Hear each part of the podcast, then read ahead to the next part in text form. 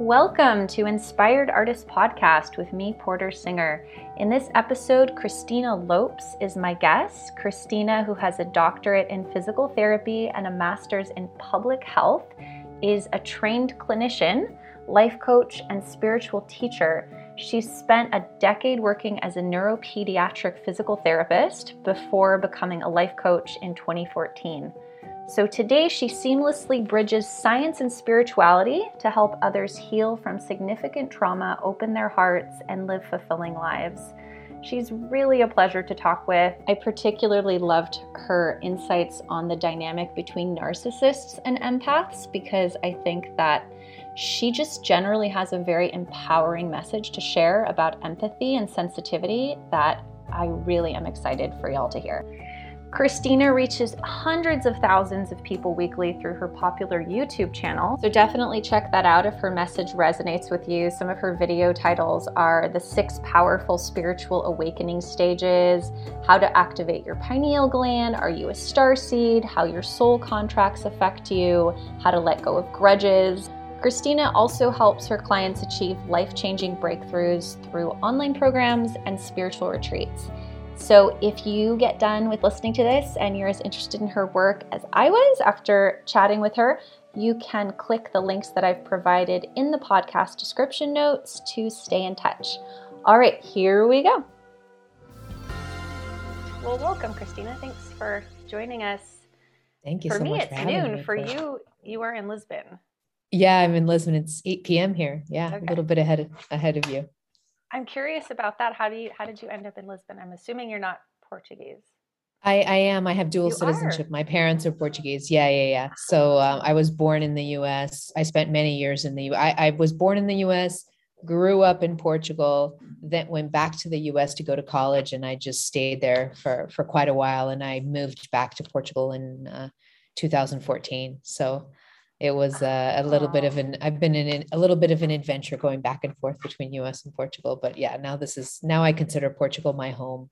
I don't see myself living in the US at this moment. Things change, life changes. Yeah, interesting. I grew up in France. I don't have dual citizenship though. My parents are not French, but I had a little bit of a dual culture experience growing up too. It's always good. It's good when children know more than one language. I feel like that's such a plus, right? When you start off with . Has that influenced what you've chosen to study? The fact that no, not really. Cause I initially, I've always had enormous curiosity. You know, I've always been really a seeker and always wanting to understand things and all of that. But my area of study, my academic background is actually more in the sciences. I was a physical therapist. So, so I not so much languages and history or culture or anything like that, but more, more hardcore sciences. Sure. I guess I more meant because you brought up the thing about children, like, our brains are so different when we speak two languages. I wonder if like that ever, I don't know. Curious. I don't know if that affected my brain. I don't know. But yeah, that's what they say.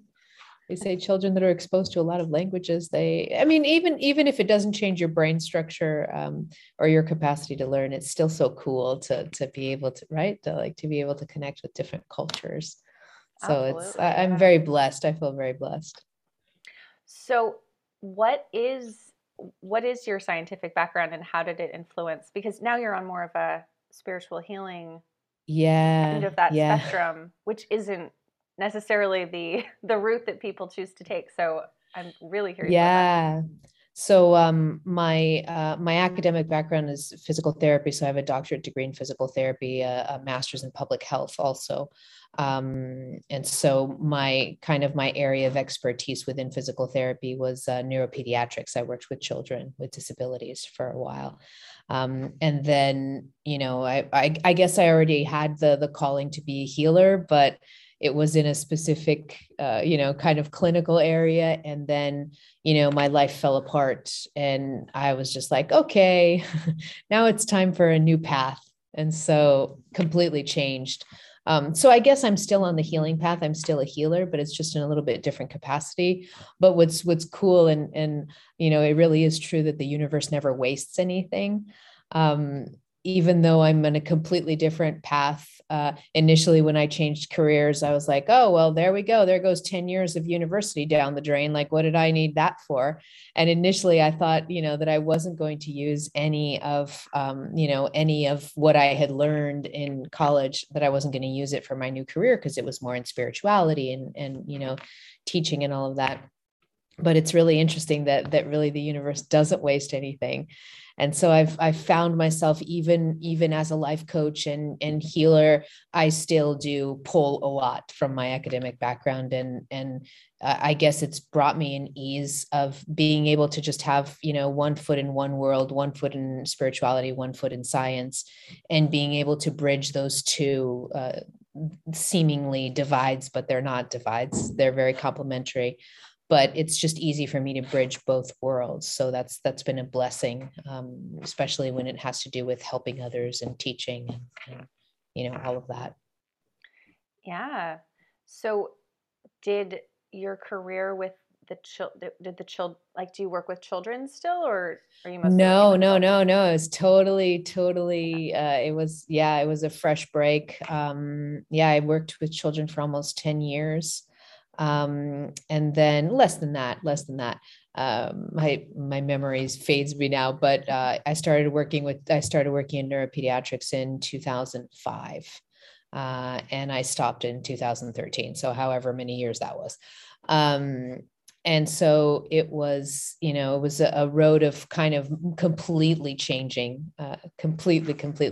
So now, my clients are vast majority are adults. I'll have, like, every once in a while, I'll have some teenagers, like 16, 17, 18-year-olds kind of, send me messages and saying they're going through spiritual awakenings because everybody's awakening earlier and earlier now. So I will connect sometimes to some younger people, but definitely not what I was doing before in any way, shape, or form. Yeah, yeah. I wouldn't even know how to be a physical therapist anywhere, really. That's amazing. It's fun. It's fun to have many lives too. It's like, we have such interesting lives, which is never how I pictured being an adult. I always pictured an adult as like you have one thing for the rest of, eternity, which is just not the way people are. And that's what we're taught, but it really doesn't work that way anymore. I think, so many of us are multi-passionate and, we just go through different iterations of our new selves, I guess, as we're, developing and evolving. That's a great word. I've never heard that before. Multi-passionate. Yeah. So when you work with your clients now with this background, and I was reading about the ways that you help people deal with their trauma. That's very interesting to me. The actual kind of scientific basis for that, and Can you tell me more about that? Yeah, it really does help to have that healthcare background, especially, what's really come in handy is the expertise that I acquired in terms of the human body, whether it be anatomy, kinesiology, just how the human body functions. As a physical therapist, you have to know the human body inside out. And so, when I apply that knowledge into currently working with people with trauma, it's really been a gift to have that understanding of the human body, because from a spiritual perspective and from an energy perspective, trauma is housed biologically in the body.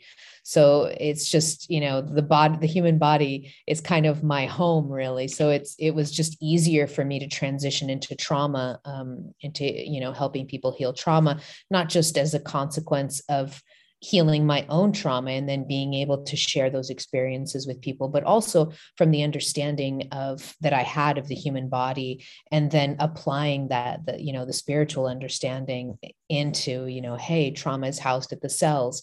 Hey, when people are traumatized, when a person has a chakra block, you can actually see it in their body, in the way that they sit, the way that they stand, the way that they walk. And so this was just all much easier for me because I had that clinical expertise before I started to do this work. I'm curious, could you give us an example of what that might look like? Yeah. So for example, really common, people that have heart chakra issues or heart blocks, so you don't even have to call it a chakra if you're not too much into spirituality, but let's just say someone that's had heartbreak or had, significant loss in their life where they really grieved a lot.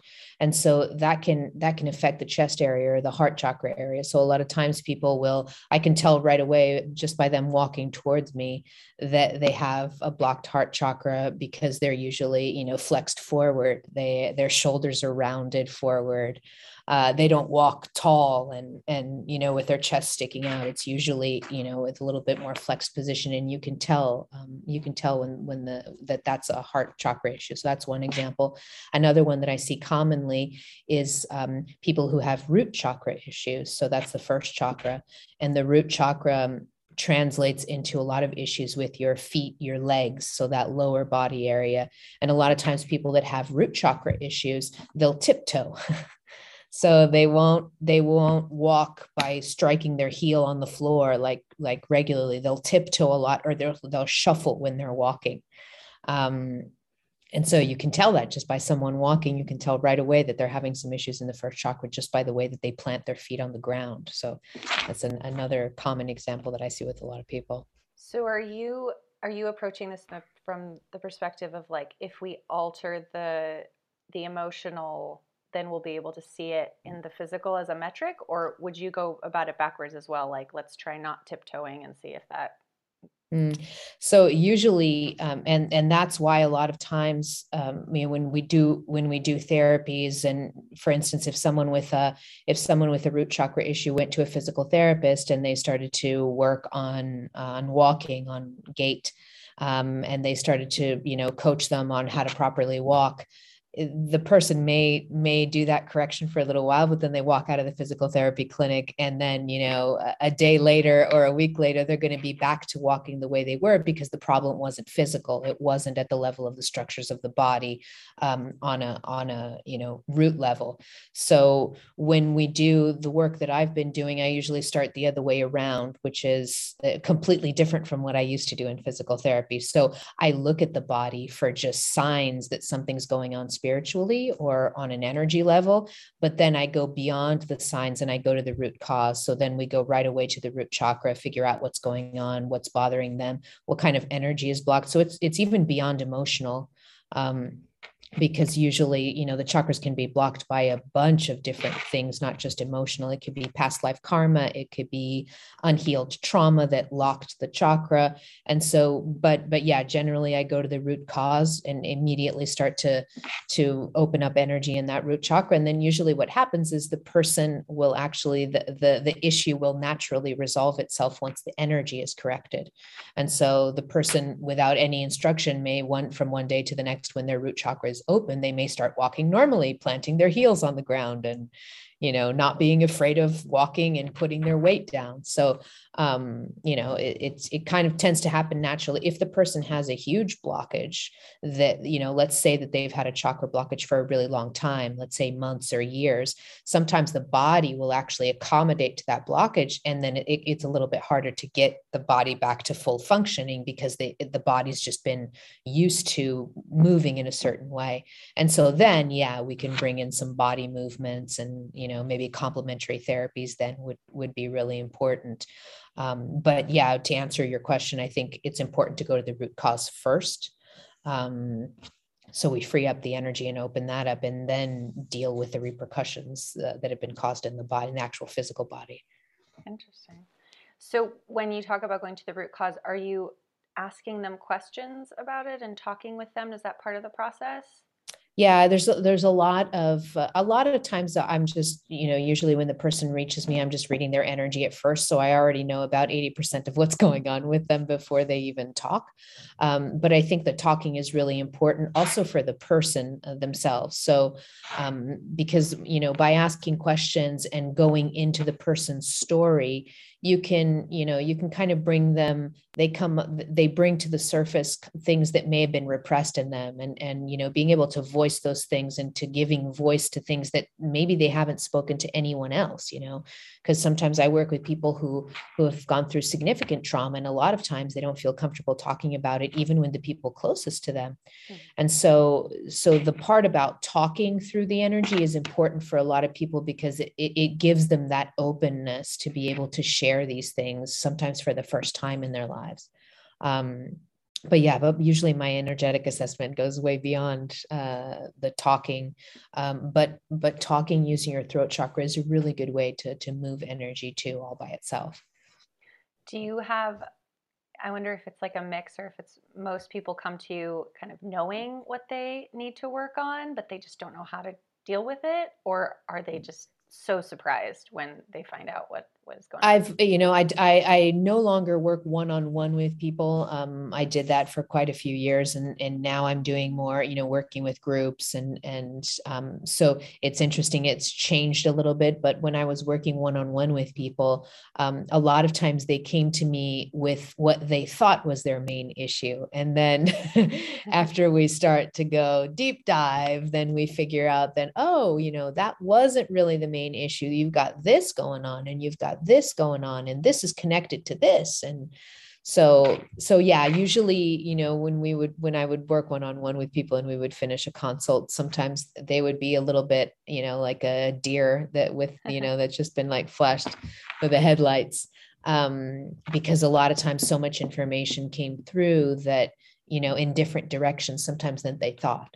For some people, yeah, they knew right away. I also work with people who've been on the spiritual path for quite a while. I tend to work with people that have been awakened for quite a bit. So they've done a significant amount of work usually. So by the time they reach me, they kind of know what the issue is, but a lot of times there are blind spots. You know, I'm one of the things that I love to do is, you know, I do go get right to blind spots with people. It's one of the ways I like to work with people is through kind of, you know, shining a light or mirroring back something that hadn't been seen before. Yeah. Well, and that's the power of working with another person, even not on a professional level, but just having a conversation sometimes with another person that they can mirror back to you something you hadn't seen, because it is so hard for us to see ourselves. Totally. Yeah. Do you find that with yourself? Like, do you have somebody that you go to for? Oh, absolutely. Absolutely. Yeah. I have no issue whatsoever seeking out coaches or seeking out helpers. You know, I've got people very close to me who also serve as my coaches sometimes. And, you know, I've always been very, very open with my audience and, you know, with everyone that I teach that I'm learning along the way too. And yeah, it's the same issue for everyone, really. It's much easier for us to help other people with their problems than it is to see our own. But I think that also ends up being a blessing, right? Because if you have certain blind spots yourself, you know, with the help of others and with your own introspection and your own ability to go within, you can kind of start to see those things, resolve the issues, heal yourself. And then through those experiences, then you can share with others. I much prefer it this way. I keep telling people I'm not a guru, will never be a guru. I'm just a regular person that's going through her own healing process and then sharing that with others. And that's the way I like it to be, because, you know, nobody has anything figured out. That's my understanding. That's a great slogan. Nobody has anything figured out. Nobody. Yeah. I was also interested in the part of your bio that talked about being a true empath. Do you feel like talking about that? Sure. Yeah. So there's a kind of a scale of empathic abilities. And for the longest time, since I was a little girl, I didn't realize what I was. So, I'm what's known as a physical empath, which is someone that I can tell and I can take on energy from someone else, I physicalize it. So if someone has, if I'm talking to someone and they've had a heartbreak or they're grieving, I will feel tightness in my chest. I can't breathe. And so I actually physicalize energy, and that's known as a physical empath. It's more on the extreme side of empaths.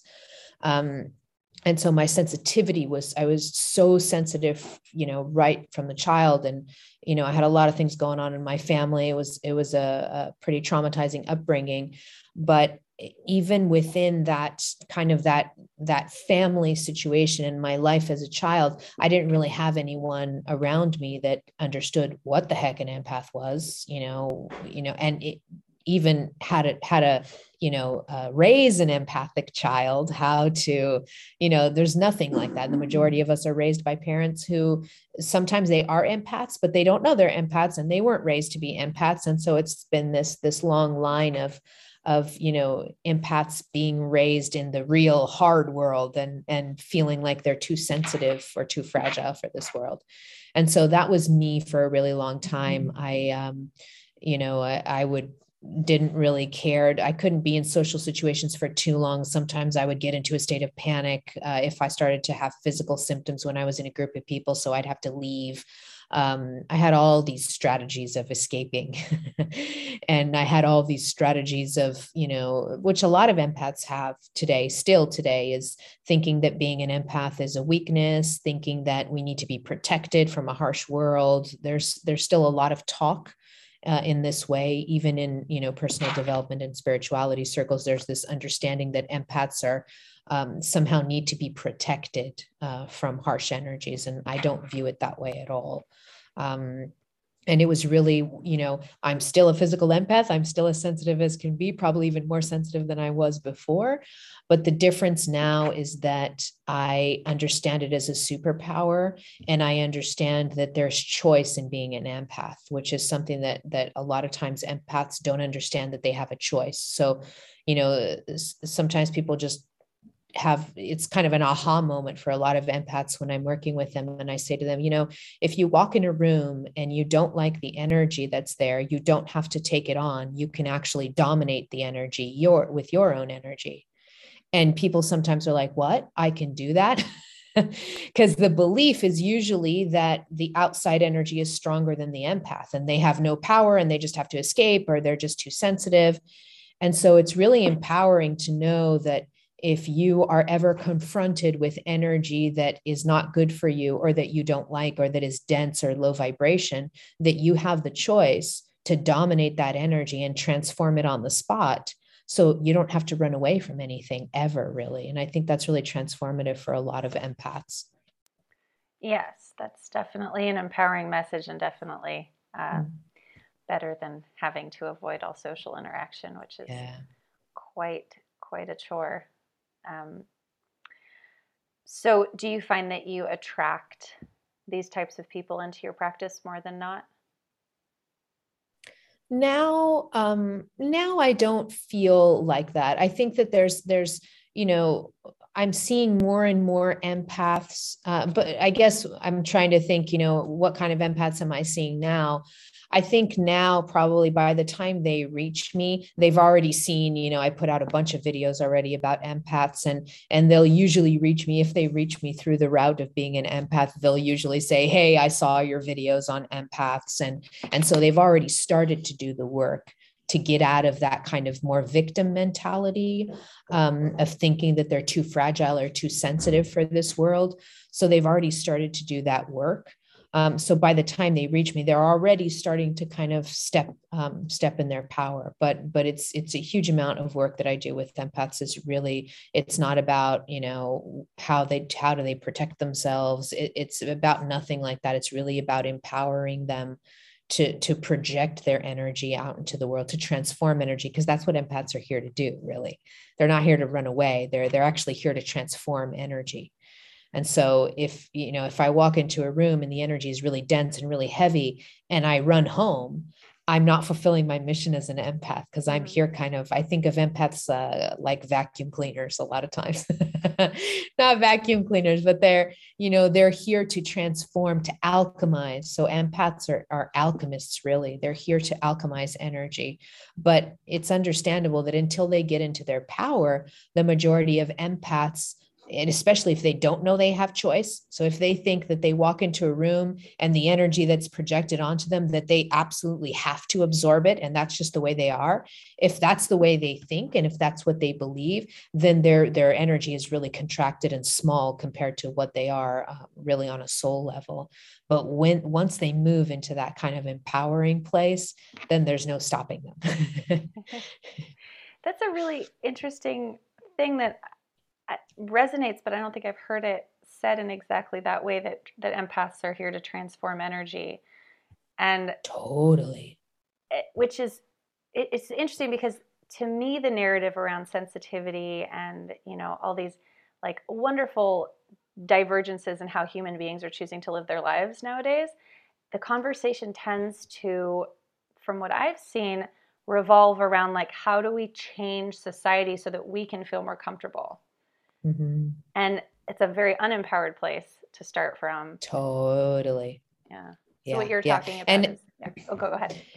Yeah. And it's actually, you know, if you hold on to that story, again, you're not fulfilling your mission as an empath, because your mission as an empath is not to wait for the world to become more sensitive so that you could walk around and not be bombarded with dense energy. Your role as an empath is actually to transform the dense energy.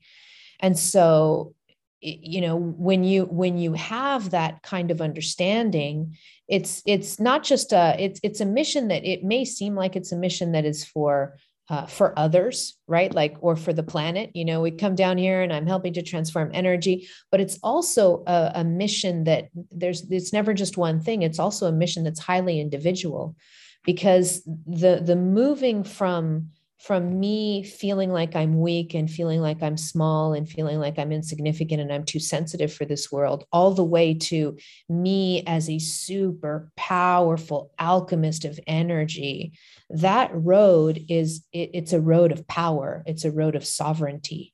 And so a lot of times when we come down here with these empathic abilities, we really are being called by our souls to move from a disempowered place individually to an empowered place individually.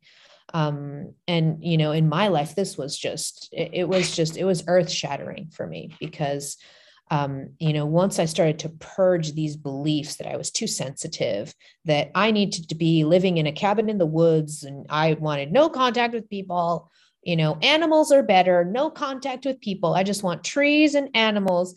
And because I'm too sensitive for this world, once I purged those beliefs that have been programmed in me, and I understood that, wait a minute, no.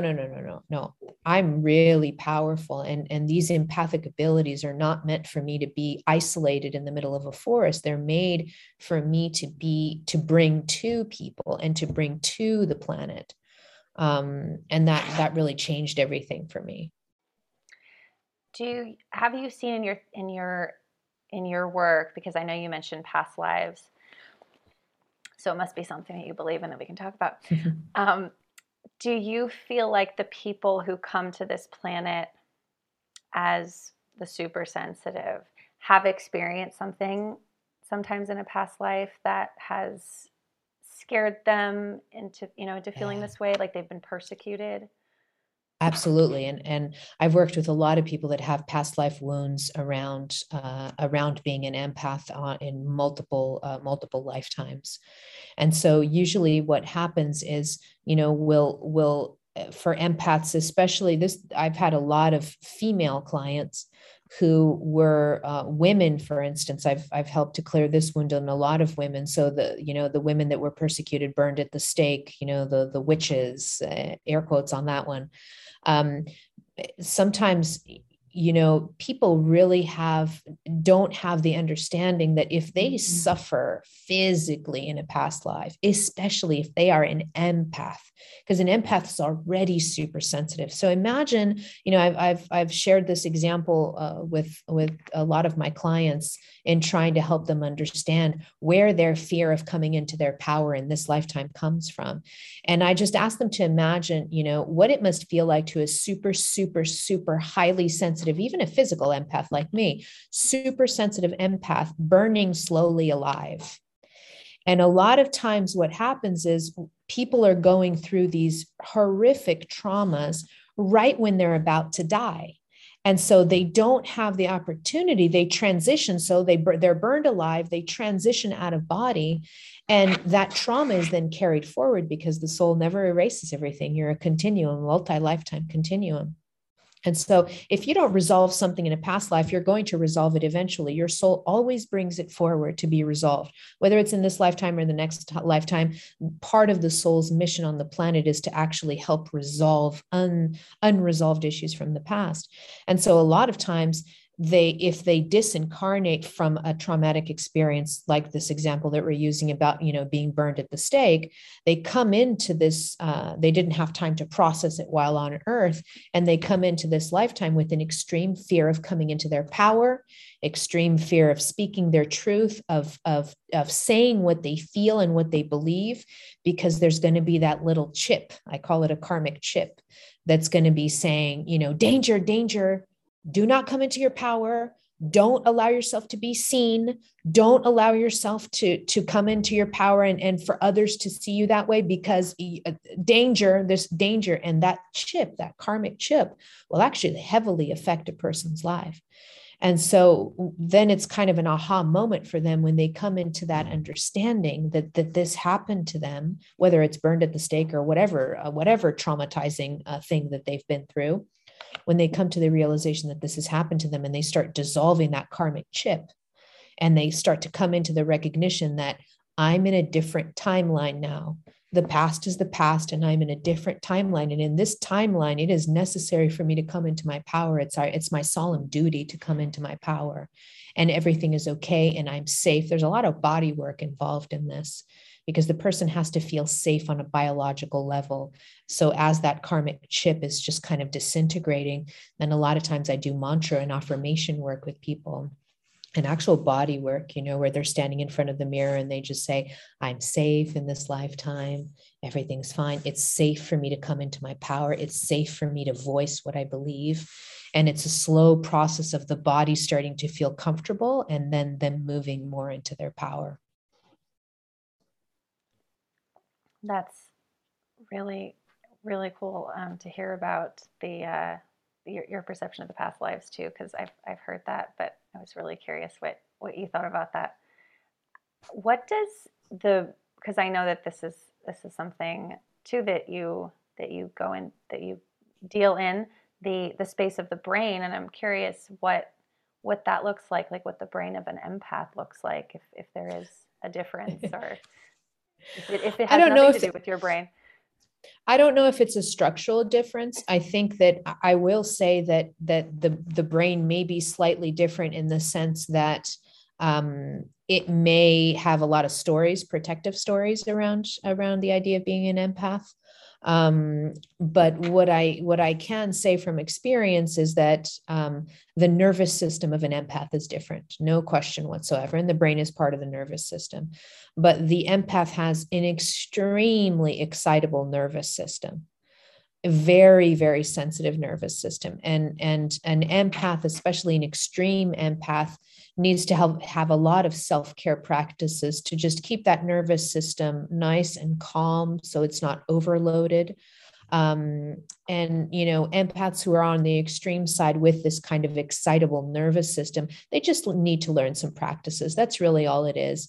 I think another issue too for empaths is, and this is kind of goes hand in hand with the nervous system, is they're also prone to stress, and not knowing how to modulate stress, not knowing how to, center themselves. And it's because of the excitability of that nervous system also. But on the level of the mind and on the level of the brain, a lot of times what's going on is, you know, it's the home of the ego also. And so a lot of self-protection mechanisms can happen up there. So if I'm, you know, so the stories that we were just talking about a little while ago. So if I'm born an empath, and as a child, I learned that I have all these sensitivities, but I don't know how to explain them on an intellectual level. I just know that I'm super sensitive to everything, and I feel the world and I see the world, and, you know, in this kind of hypersensitive way, a lot of times the mind will start to create stories around that. And it's usually defensive stories. So it's usually, you know, like the stories that I had, if I walked into a room and the energy was too heavy, I would say, get out of here. My mind would immediately start to say, get out of here. You need to go home. You need to be alone. You need to get out of here. And so my mind was just, I would go into loop until I actually left the physical space. And if you notice those stories, they may feel like a protection mechanism on the part of the mind, but they're actually creating more panic in the body because your cells are listening to what your mind is saying. And so if your beautiful body is listening to your mind saying, get out of here, danger, danger, danger, the body will then respond with an increase in what's known as the sympathetic nervous system, which is your fight or flight response. And so immediately your body will say, oh my God, red flag, get out of here, danger. And so your heart rate will go up. You can have a panic attack, all kinds of things will happen. But it's as kind of a byproduct of the stories that I'm saying in my mind about the situation. So that's kind of how I see the mind of an empath. I think also empaths have a higher tendency to create disempowering beliefs in their minds about themselves. So, and it's because, again, they've been fed this story that an empath is too sensitive for this harsh world. I've heard that so many times. And when you instill that in someone that you are, I'm too sensitive for this harsh world, then that starts to be the foundation for other disempowering beliefs. So from that belief to I'm weak is a very short jump. And so the empath will start to believe they're weak. They'll start to believe that they are fragile, that they need protection from the outside world, that they need to have some kind of protection. And we still, in empathic circles, there's so much talk about how to protect yourself. And I'm using air quotes for the people that aren't watching on YouTube but are listening.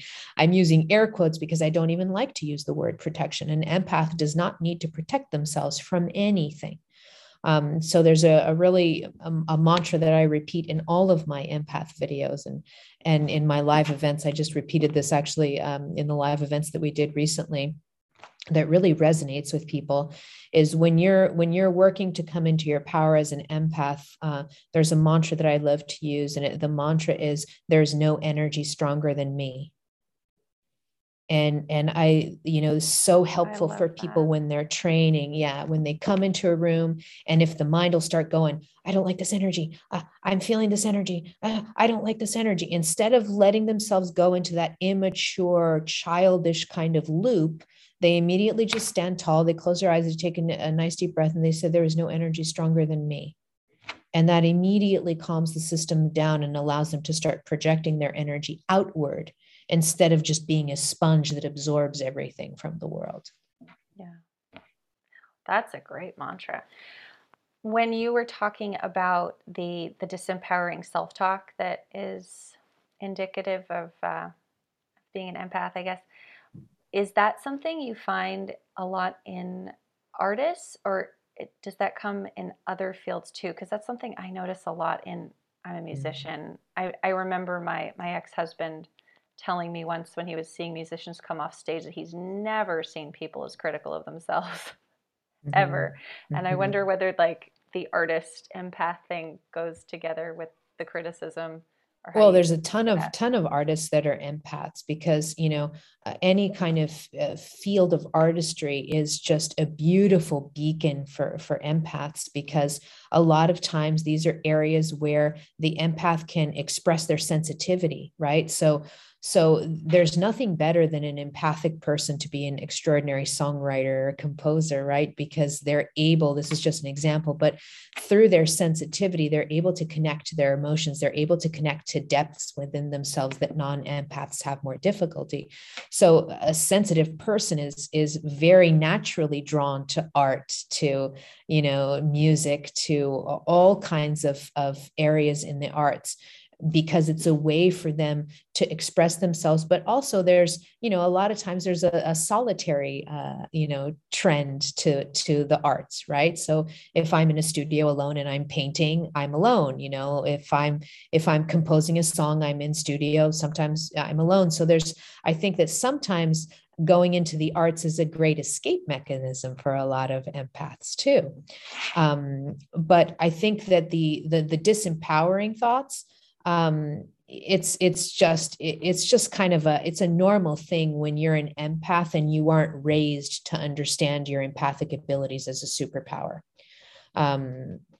And I think for artists too, there's also templating that comes on top of them from a society that for generations has considered the arts a secondary means of living. So, you know, we still have sayings, you know, like, oh, a parent will say to a child, you're not going to be a painter. You're not going to be a musician. What are you going to do? Go play music in the subway station or something. You can't make a living doing that. And we still hear that a lot.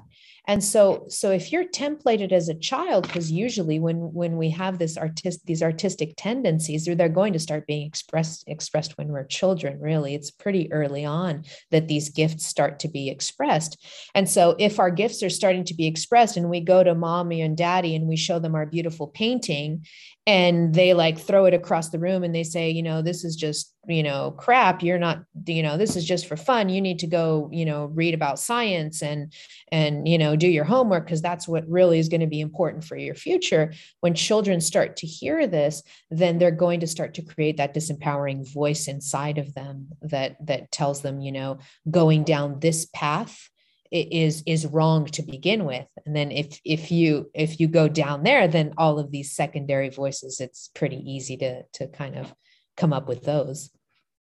Yeah, I'm sure that exists in the collective. That's really, I've never really thought of that as that idea that you just shared. I really love that. So that the arts, well, first of all, the arts are an escape mechanism for empaths. I'd never thought about that. It can be, not always, but it can be. But the other one is that empaths and artists have both been sort of marginalized in society as like almost like well, they can't really help themselves, you know, like, yeah, those poor little things. Extra, yeah. Yeah. Yeah. Huh. Wow. So what do you think about the relationship between, you know, because the word empath for me, and maybe this is a better first question, then I'll get into my second one, but the word empath for me was pretty new. Like a few years ago, I started seeing it on social media. I mean, this was not, you know, something I grew up hearing. Is it new? I don't think it's new. It's been talked about for a while. I think that now, there's more of a stage for that. And there's more of an ability for us to understand what we actually are.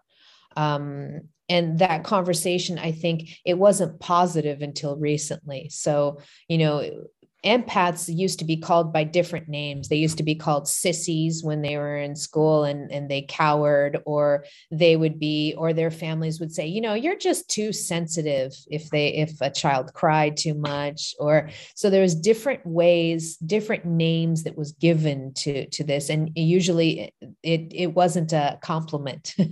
It was a criticism.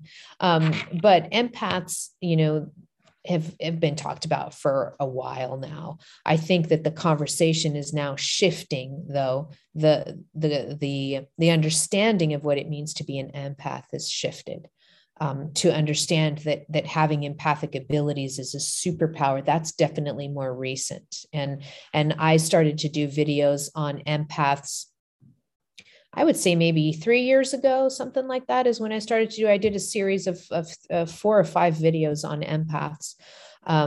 And it was, you know, I remember reading the comments, you know, thousands and thousands of people saying that, you know, they had read a bunch of things and that had seen other videos about empaths, but that they hadn't really connected with the empowering part of it, that it was still, you know, that the beliefs out there about what it means to be an empath were still a bit disempowering. And it was more a conversation about how to protect yourself from the harsh world. And so that I feel like is changing a lot. And that's more recent, understanding that being an empath, being sensitive, it's not a handicap. It's not any kind of, there's nothing going on it's not your Achilles tendon being sensitive. It's a superpower. Okay. And now I have a subset of that question, and then I'll get to my other one, 'cause I did want to ask you about that. But when I think about all the things that you're sharing, I feel like that fear in the non-empath, like when someone doesn't maybe at the point where they don't know that they're an empath and they feel they are too sensitive or whatever, there is this kind of feeding mechanism between the person who's like, what is going on with, you know, like, I don't understand how this just happened, you know, what provoked this, because of the lack of that depth of feeling, or the, you know, the less sensitivity in that person. Is that something that we have all encountered, and has that played a part in how we have viewed ourselves as empaths? Oh yeah, totally. And, you know, kind of going back, I think technology really helped too, because going back to before technology, before Instagram and Facebook and cell phones and internet and all of that, which wasn't very long ago, right? Like, what are we talking about, the internet, like 1990s or something like that. So it hasn't been very long ago that technology really started to exponentially connect us all. But before we were able to be connected, empaths were in a world that was dominated by non-empaths, because there are more non-empaths on the planet than there are empaths. Empaths are still a smaller subset. Now, I guess the question is that really true that empaths, that there are more non-empaths than there are empaths? Is it perhaps a question of that maybe there are a lot more empaths than we actually know and recognize, but they've just been templated to not be able to even connect to those sensitivities. So the jury's out on that. But the point here is that empaths have felt kind of marginalized in the sense that they were a minority, and they still possibly are a minority. And so it wasn't until we started to connect with each other, and started to be able to watch YouTube videos and connect on Facebook and connect on Instagram, and understand that, wait a minute, the way that I am, that person feels the same way too. And that person, and that person. And then you start to realize that instead of there being something wrong with you, because that frequently happens when someone's in a minority, right? Like when you have a majority of people pointing fingers at you and saying, you know, you're just, I don't know what's wrong with you. You're just weird or sensitive or whatever. That finger pointing causes us to second guess, you know, maybe there's something seriously wrong with me. But then when you start to connect with other people who feel the same way you do, then you realize, wait a minute, it's not just me. So there isn't anything wrong with me. And I think technology and the ability for us to connect has really helped kind of empaths come out of the closet, really, and not think of their issue as, you know, their abilities as, you know, any kind of weakness or anything like that. That's been more recent, I think. I was going to ask you too about, so this is what I was getting to, the relationship between the narcissist and the empath. I think when I first heard the word empath, I think it was probably always paired with narcissist, like as if it's this, you know, always linked together. And I wonder what your what you're feeling about that relationship. I did a couple of videos on that too, because it's a very common question that I get from empaths. And this is a hard message a lot of times for empaths. I really do believe that the way we talk about narcissist is unkind. And it's the conversation that we have about empaths, sensitives, or narcissists, or what's known as codependence and narcissist, is a really unproductive conversation, because we end up dehumanizing a narcissist. And whenever we dehumanize someone, the capacity for healing is lost. And so I come right in, and I don't even like to have the whole, demonizing narcissist kind of conversation, because at the end of the day, the truth, that's the aha moment for any sensitive or any empath, is that if a narcissist comes into my life, then we are magnetized to each other through the resonance of the universe. That means that me, I like to use the metaphor of a puzzle piece. So when I am, not all empaths attract narcissists. So then the question is, what type of empath attracts a narcissist? And it's always the disempowered empath, the empath that doesn't know who he or she is.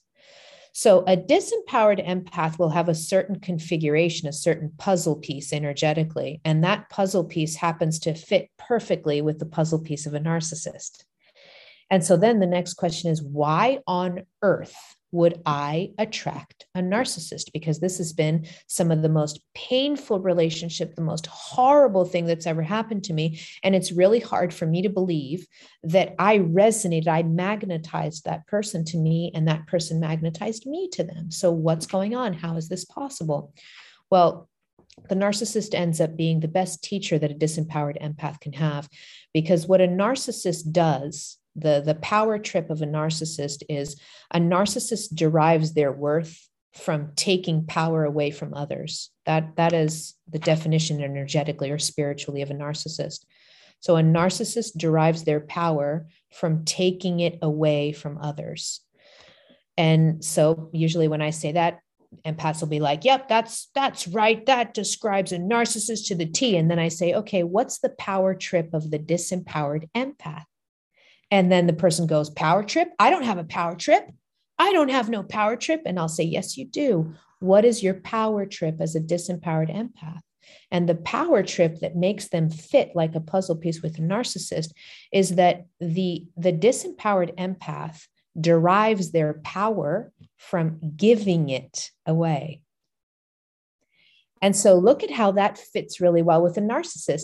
If a disempowered empath only feels slightly good about themselves when they are taking care of someone else, or when they are giving everything of themselves to someone else, if that's the only way that they feel somewhat useful in the world, then of course, through the resonance of the universe, they are going to attract to them someone who takes power.